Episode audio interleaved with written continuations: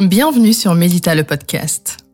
Aujourd'hui, j'aimerais vous parler d'un sujet délicat qui est celui de la pression familiale au sein de la communauté afro. Avant de commencer, je vous laisse mettre 5 étoiles sur Apple Podcast et sur Spotify. Est-ce que toi aussi tu te sens parfois jugé ou pointé du doigt pour tes choix ou tes décisions ou même certaines choses que tu ne maîtrises pas? Nous avons déjà toutes et tous entendu ces phrases à quand le mariage? À quand un enfant? Ou encore lorsqu'on te demande de mougner, de patienter, lorsqu'une situation est en ta défaveur? Alors que la solution paraît claire, mais on préfère te maintenir dans des relations, des liens toxiques, dans des environnements toxiques. Alors j'aimerais souligner ici que le problème, ce ne sont pas euh, ces remarques ou ces critiques, mais bien leur répétition. Car finalement, elles soulignent que quelque chose ne va pas chez toi, tu n'es pas dans la norme. Mais qu'est-ce la norme? Prenons le cas d'un homme, par exemple d'une quarantaine d'années environ. Un homme qui n'a toujours pas réussi, matériellement ou financièrement. On va être beaucoup plus patient avec lui, beaucoup moins critique qu'envers une femme. Alors qu'en réalité, ta réussite dépendra d'autres facteurs, comme ton travail, ta discipline, ta rigueur, la manière dont tu prends les échecs, ta personnalité, et non de ton sexe. Mais malheureusement, on n'aura pas toujours la même patience envers une femme, encore plus si elle est d'origine Peul, euh, Soninké, Bambara, ouest-africaine. Et je pense qu'on exige énormément de la femme afro qu'elle réussisse sur tous les plans, financièrement, sentimentalement, qu'elle gère l'éducation de ses enfants. Et c'est à elle, bien sûr, de mounier. Sur Instagram, j'ai reçu le témoignage de Ramat Toulay qui nous raconte la pression qu'elle subit pour avoir un enfant.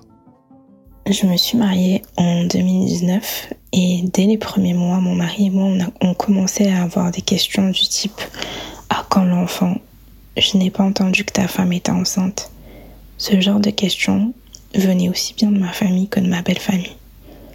Au début, cela ne me stressait pas plus que ça. Mais au bout de six mois, j'ai commencé à faire une fixation sur le fait que je voulais absolument avoir un enfant.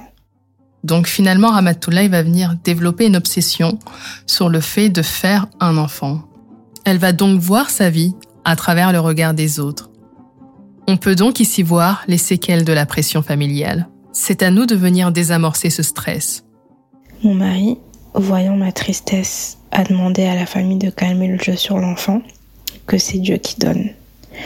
Quelques mois après, j'ai décidé de faire abstraction de cette pression car cela me bouffait la vie. Aujourd'hui, je suis enceinte par la grâce de Dieu. Je sais que je vais subir la pression pour le deuxième enfant, mais j'arriverai à gérer et surtout grâce à mon mari. Je souhaite à toutes les femmes qui veulent avoir un enfant mais qui n'y arrivent pas et qui subissent une pression de la part de la famille ou de la belle famille d'essayer de faire abstraction de cela, et surtout d'avoir le soutien de leur mari car c'est très important et de ne pas oublier que l'heure de Dieu n'est pas l'heure des hommes. Soyez patiente et positive. Merci à Ramatoulaye pour son témoignage. Et comme elle le dit, dans ce genre de situation, il faut revenir à soi, s'écouter et réussir peu à peu à se détacher émotionnellement. Car tout cela peut engendrer des séquelles, comme le perfectionnisme, le syndrome de la fille parfaite, le fait de ne pas réussir à oser, à s'affirmer, à être confiante, à être à l'aise avec soi-même, avec son corps. Et comme elle le dit dans ces situations-là, il faut réussir à prendre du recul et surtout à se détacher émotionnellement. Comme elle l'a très bien dit, l'heure de Dieu n'est pas l'heure des hommes. Et j'aimerais te demander si tu vas au-delà du regard des autres. Au-delà de tes blocages, de tes blessures, de tes traumas, qu'est-ce que tu voudrais pour ta vie?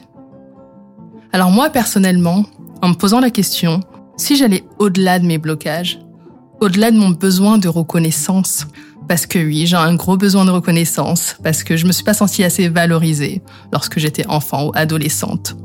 Qu'est-ce que j'aurais aimé être? Je me suis posé la question d'ado, qu'est-ce que tu aurais aimé être? Et je me suis dit, ben, j'aurais adoré aller à la rencontre des autres, les questionner, les interroger sur leur vie. connaître leur why, leur pourquoi.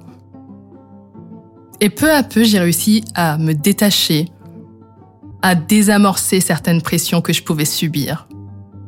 Donc, j'aimerais te dire vraiment, l'objectif, c'est de te réaliser. Se réaliser soi-même pour soi-même. Ne fais pas de la voix des autres ta voix, mais écoute ta voix intérieure.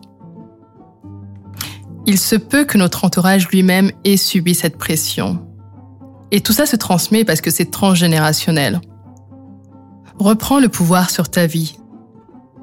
Nous sommes à la fin de cet épisode, alors n'hésitez pas à le partager pour le message qu'il transmet si vous connaissez des personnes qui vivent ces situations-là et qui ont besoin de soutien. C'était Dado et je vous dis à très bientôt pour un prochain épisode.